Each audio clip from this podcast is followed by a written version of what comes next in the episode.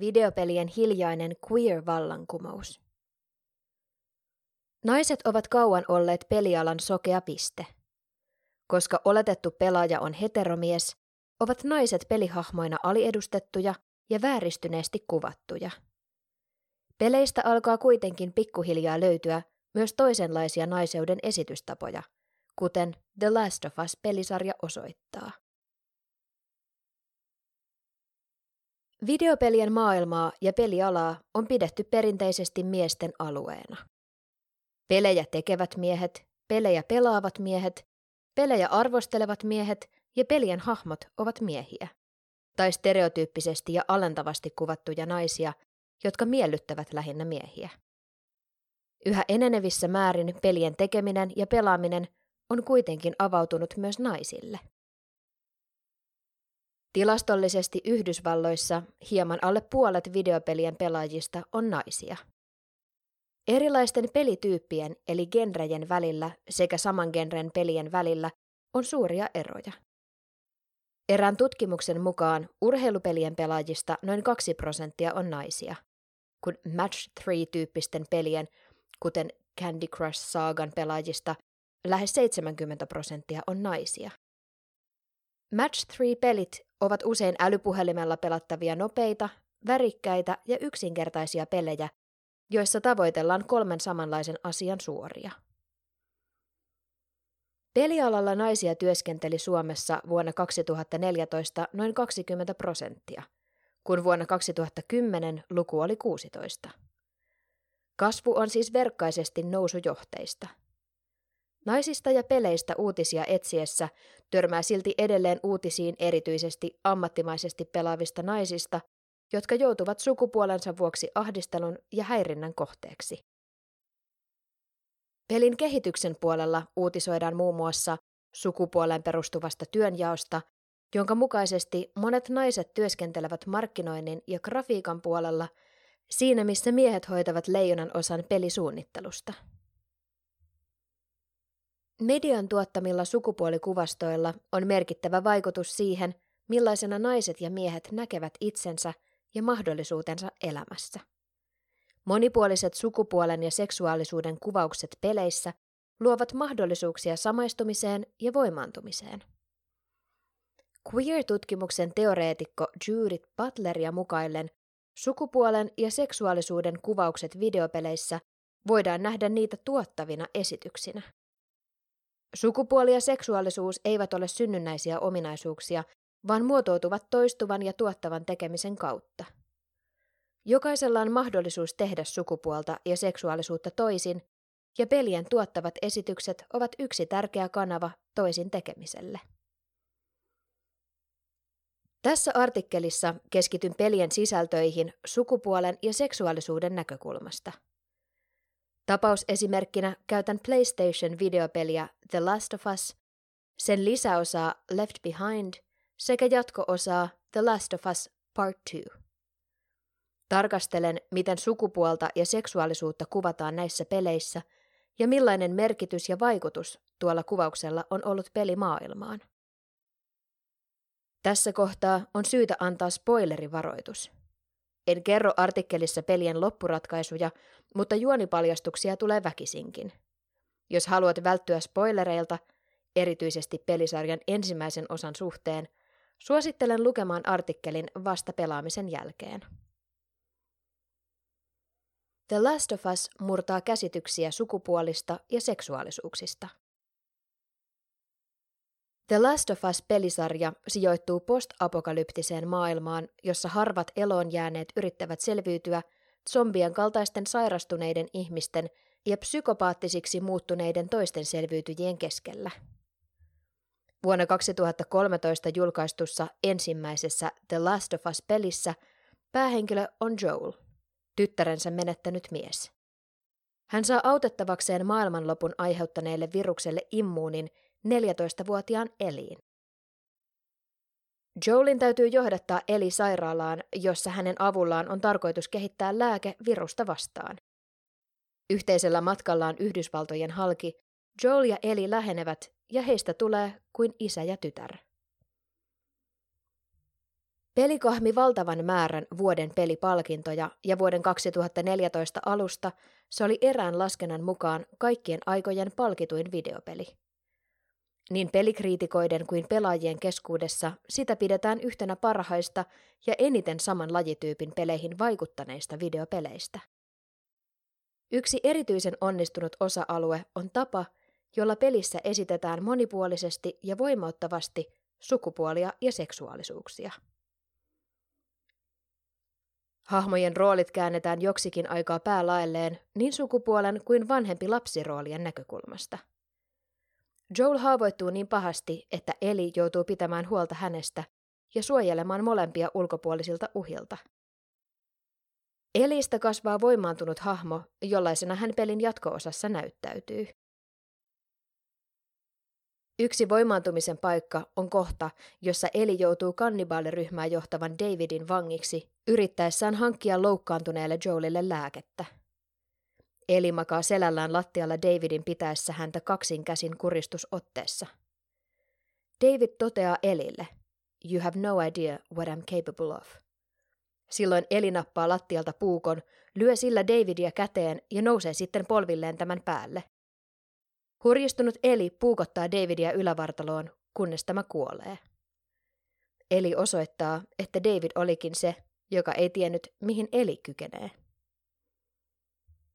Pelintekijöiden virallisessa podcastissa pelin kirjoittaja ja luova johtaja Neil Druckmann kertoo, että kohtaus kirjoitettiin tarkoituksella pelaajien odotusten vastaiseksi. Joel ei rynnistä oven läpi Eliitä pelastamaan. Eli pelastaa itse itsensä osoittaen kylmähermoisuutta ja kykyä fyysiseen toimintaan ja jopa brutaaliin väkivaltaan. Elin väkivaltaisuus ja aggressiivisuus, jotka vain kiihtyvät pelin jatko-osassa, ovat vastakkaisia feminiinisinä nähdyille ominaisuuksille, kuten hoivaavuudelle, hillytylle käytökselle ja alistuvaisuudelle. Toinen podcastin mukaan tarkoituksellinen valinta on Elin ja Bill-nimisen hahmon homoseksuaalisuus. Elin homoseksuaalisuus ilmenee vuonna 2014 julkaistussa Left Behind-lisäosassa, joka kertoo hänen ystävyydestään ja ensirakkaudestaan Riley-nimiseen afroamerikkalaiseen tyttöön. Druckmann kuvailee, että ensimmäisen The Last of Usin teon aikaan hän ei vielä tullut ajatelleeksi sitä, mikä merkitys homo- ja lesbohahmoilla on seksuaalivähemmistöille. Fanien innostunut palaute sai hänet ymmärtämään, miten tärkeää seksuaalivähemmistöihin kuuluville on nähdä samaistuttavia hahmoja. Tämän jälkeen Druckmann halusi luoda peleihinsä monipuolisempia hahmoja, jotta mahdollisimman moni voisi samaistua niihin ja kokisi tarinan vetoavampana. Naisvihaajien myrskyn silmässä. The Last of Us 2 ja sen kehittäjät joutuivat harvinaisen kovan myllytyksen kohteeksi jo ennen pelin julkaisua. Ensimmäisen kerran tietyt pelaajat riahantuivat vuonna 2018, kun pelistä julkaistiin traileri, jossa Eli tanssii ja suutelee naisen kanssa. Raivoisat reaktiot saivat uusia kierroksia huhtikuussa 2020, kun hakkerit pääsivät käsiksi joihinkin pelin osiin ja vuotivat saamansa tiedot nettiin. Netissä käynnistyi näyttävä lokauskampanja. Se pyrki lyttäämään pelin, koska se ei ollut kaikkien pelaajien odotusten mukainen. Elin lesbouden lisäksi transsukupuoliseksi tulkittu poikkeuksellisen lihaksikas naishahmo sai kampanjan äänitorvet hiiltymään ja haukkumaan pelin, ennen kuin kukaan oli ehtinyt pelaamaan sitä.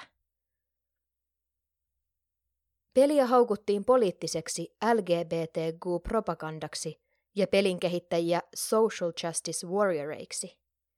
Termillä viitataan halventavasti esimerkiksi feminismiä, kansalaisoikeuksia ja monikulttuurisuuden aatteita edistäviin ihmisiin. Kohu sai pelin kehittäjä Neil Druckmannin estämään kommentoinnin sometileillään, koska hän alkoi saada jopa tappouhkauksia. Tämän sorttinen peliskandaali on selkeä viesti siitä, että sukupuoleen ja seksuaalisuuteen liittyvät kysymykset ovat pelien maailmassa erittäin ajankohtainen ja arka aihe. Stereotyyppisestä kuvauksesta eroavat esitystavat herättävät äärimmäisiä tunteita. Vaikka lokakampanjan taustalla olevien ihmisten todellista määrää on netti- ja sometrollauksen maailmassa mahdoton tietää, monet uskovat ryhmittyvän olevan suhteellisen pieni joukko aggressiivisia hashtag Gamergate-henkisiä pelaajia. The Last of Us 2 on saanut pelikriitikoilta lähinnä ylistäviä arvioita, ja pelaajien äärinegatiiviset arviot tulevat todennäköisesti melko pieneltä vähemmistöltä.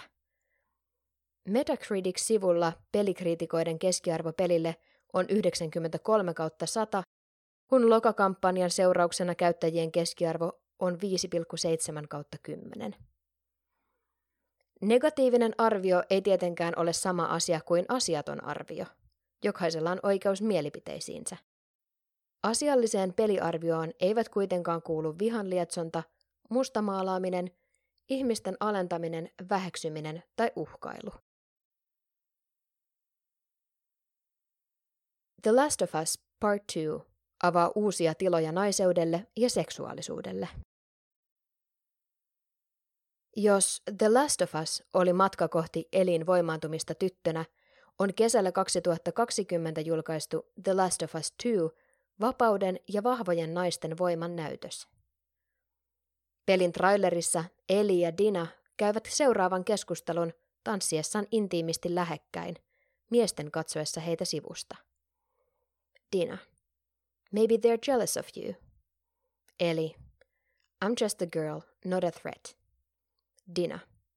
Oh, Ellie, I think they should be terrified of you. Dina suutelee Elitä, joka vastaa suudelmaan.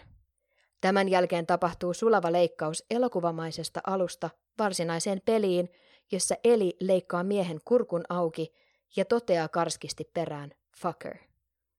Tämän jälkeen näytetään pitkä pätkä kuvaa pelistä, jossa Eli teurastaa yhden, jos toisenkin vihollisen verisesti. Trailerin lopuksi kuva leikkaantuu takaisin tanssikohtaukseen ja keskustelu jatkuu. Dina. See, I told you. They should be terrified. Trailerissa yhdistetään Elin lesbohahmon luoma kilpailuhenkinen seksuaalinen uhka pelimaailman mieshahmoille – ja väkivallan uhka hänen vihollisilleen, jotka ovat niin miehiä kuin naisia. The Last of Us 2 ottaa sukupuolen ja seksuaalisuuden nykyaikaisessa kuvauksessa reiluja harppauksia eteenpäin. Pelin kolme keskeisintä hahmoa, nyt 19-vuotias Eli, hänen vihollisensa Abby sekä kumppaninsa Dina, ovat naisia.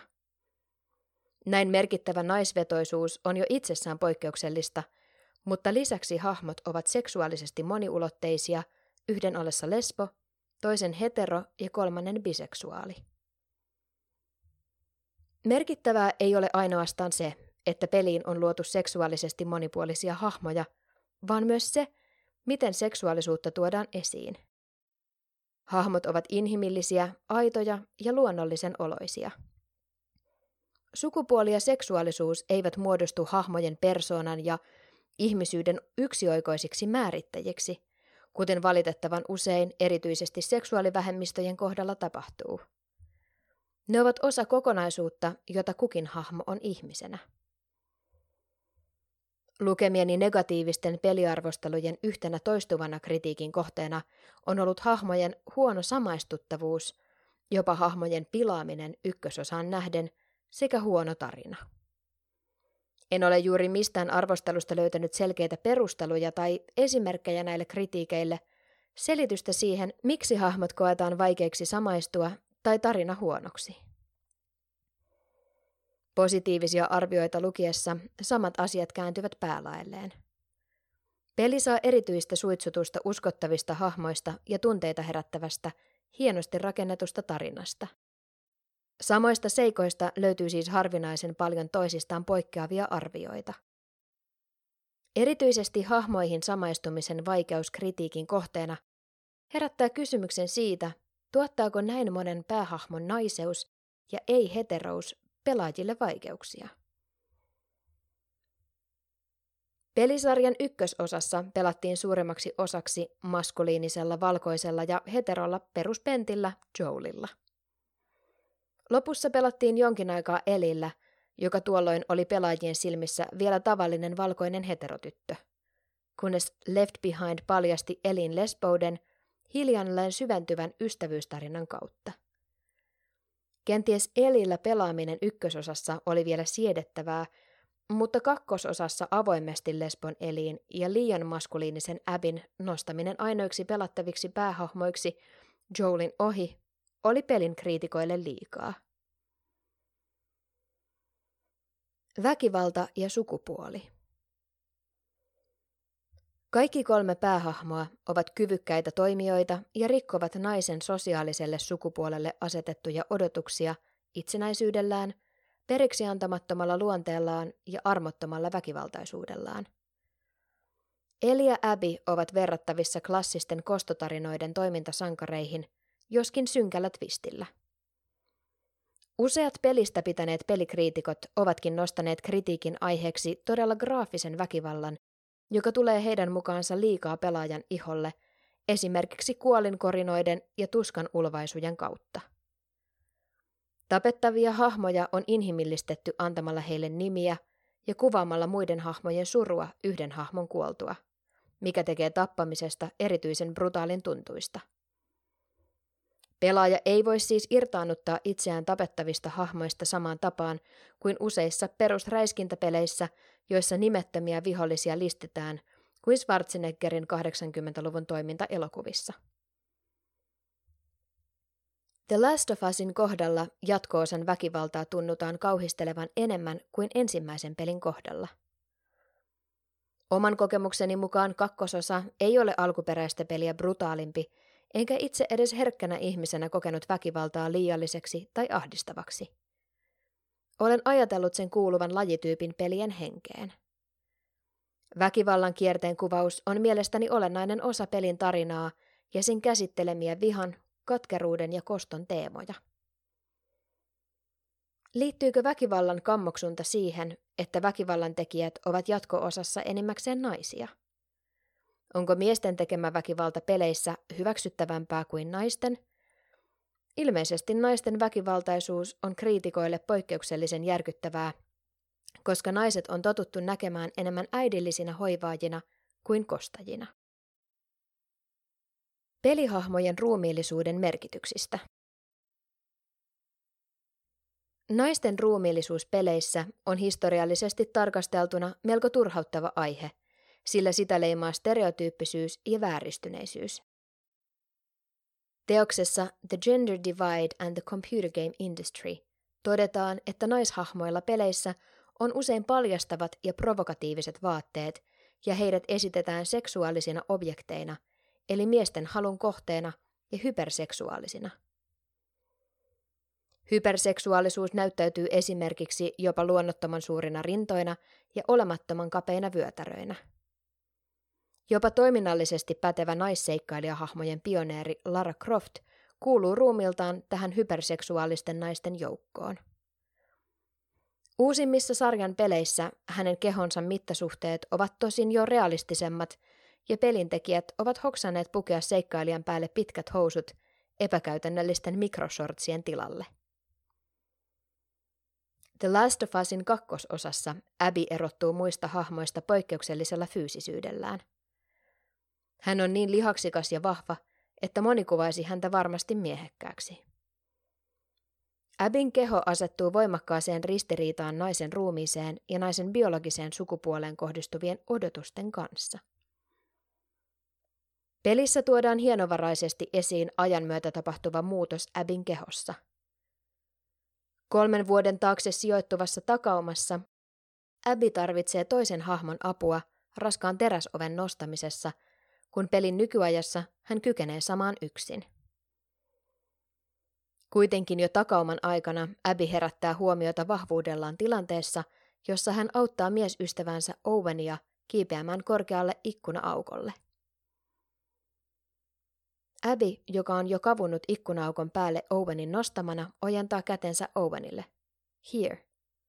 Owen hämmäntyneenä. Ah, okei. Okay. Owen tarttuu Abin käteen ja Abby kiskoo Owenin ylös. Owen ällistyneenä. Holy shit, look at you. Abby, pushed 185 pounds yesterday. Owen epäuskoisena. Yeah, right. Keskustelu vahvistaa kuvaa Abistä maskuliinisena hahmona. Penkkipunnerusta on kuntosalimaailmassa pidetty miesten liikkeenä ja vahvaa suoritusta miehekkään ruumiin merkkinä. Jo itse penkkipunneruskeskustelu asettuu miehisen toiminnan alueelle, sillä tulosten vertailu on ollut miehistä puhetta ja osa kahden miehen välistä vahvuuden eli ruumiin miehisyyden vertailua. Abin vahvuus ilmenee pelimekaanisesti usein eri tavoin. Hän kykenee torjumaan hyökkääviä zombeja lyönnein ja potkuin, kuristamaan ihmisen hengiltä käsivarsillaan ja nostamaan raskaita teräsovia yksin.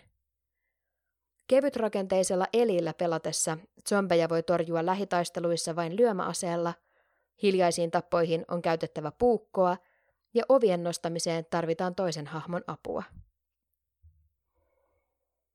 Abin ruumis ja tapa, jolla hän kykenee sitä käyttämään, rikkovat naisten biologisiin kehoihin kiinnitettyjä sosiaalisia merkityksiä. Hahmo onkin kiinnostavaa tarkastella suhteessa heteroseksuaaliseen matriisiin. Sillä viitataan oletukseen, jonka mukaan biologisesta sukupuolesta seuraa sosiaalinen sukupuoli ja näistä kahdesta yhdessä seksuaalinen halu. Miespuolisen ja naispuolisen ominaisuudet, eli maskuliinisuus ja feminiinisyys, tuotetaan erillisiksi ja toisilleen vastakkaisiksi. Matriisin tavalla tai toisella rikkova queer-identiteetti avaa kumouksellisia sukupuolen epäjärjestyksen kehikoita. Abin tapauksessa jo biologinen ruumis näyttäytyy tilaltaan ristiriitaisena ja on jotain maskuliinisen ja feminiinisen väliltä. Hänen käytöksensä ja toimintansa on perinteisessä mielessä maskuliiniseksi tulkittavaa, jolloin myös hänen sosiaalinen sukupuolensa muotoutuu enemmän maskuliiniseksi. Täydellistä heteroseksuaalisen matriisin särkymistä ei kuitenkaan tapahdu, sillä äpi on tunnistettavissa biologisesti naiseksi ja heteroksi. Matriisi kuitenkin säröytyy ja muodostuu queer-identiteetti. Se on identiteetti, jonka kuvaamiseksi perinteiset sukupuolta tai suuntautumista määrittelevät sanat ovat liian rajoittavia. Kaikista näistä pienemmistä ja suuremmista murtumista heteroseksuaalisessa matriisissa syntyy The Last of Us-pelisarjan hiljainen queer-vallankumous, jossa yhteiskunnan sukupuoleen ja seksuaaliseen suuntautumiseen liittyvät normit kyseenalaistetaan. Pelimaailman hidas vallankumous – Sukupuolen ja seksuaalisuuden esitystavoista peleissä on ollut viime vuosina paljon keskustelua. Aihe on näkynyt vahvasti myös opinnäytetöissä.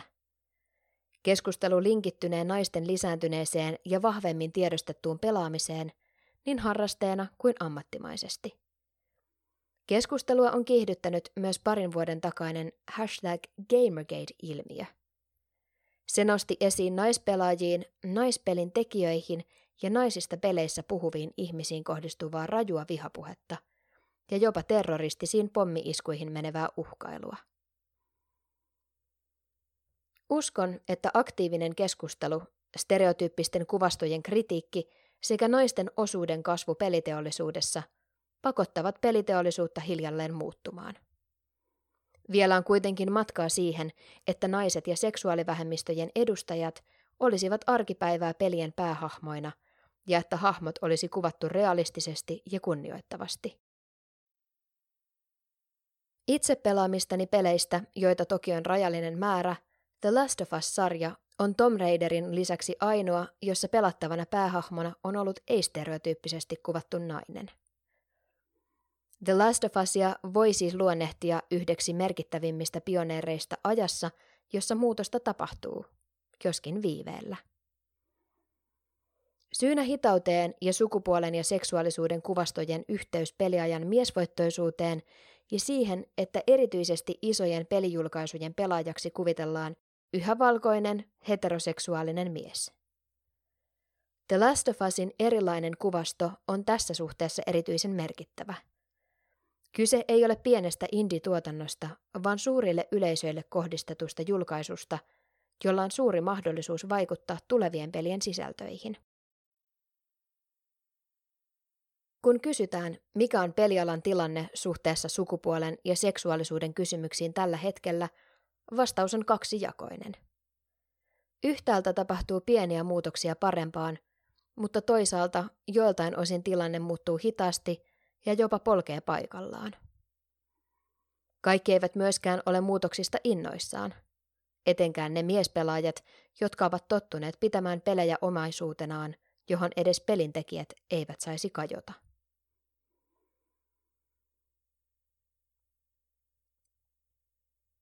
Kirjoittaja on sukupuolen ja seksuaalisuuden tutkimuksesta kiinnostunut etnologian ja antropologian maisteri. Lukija Petra Niskanen.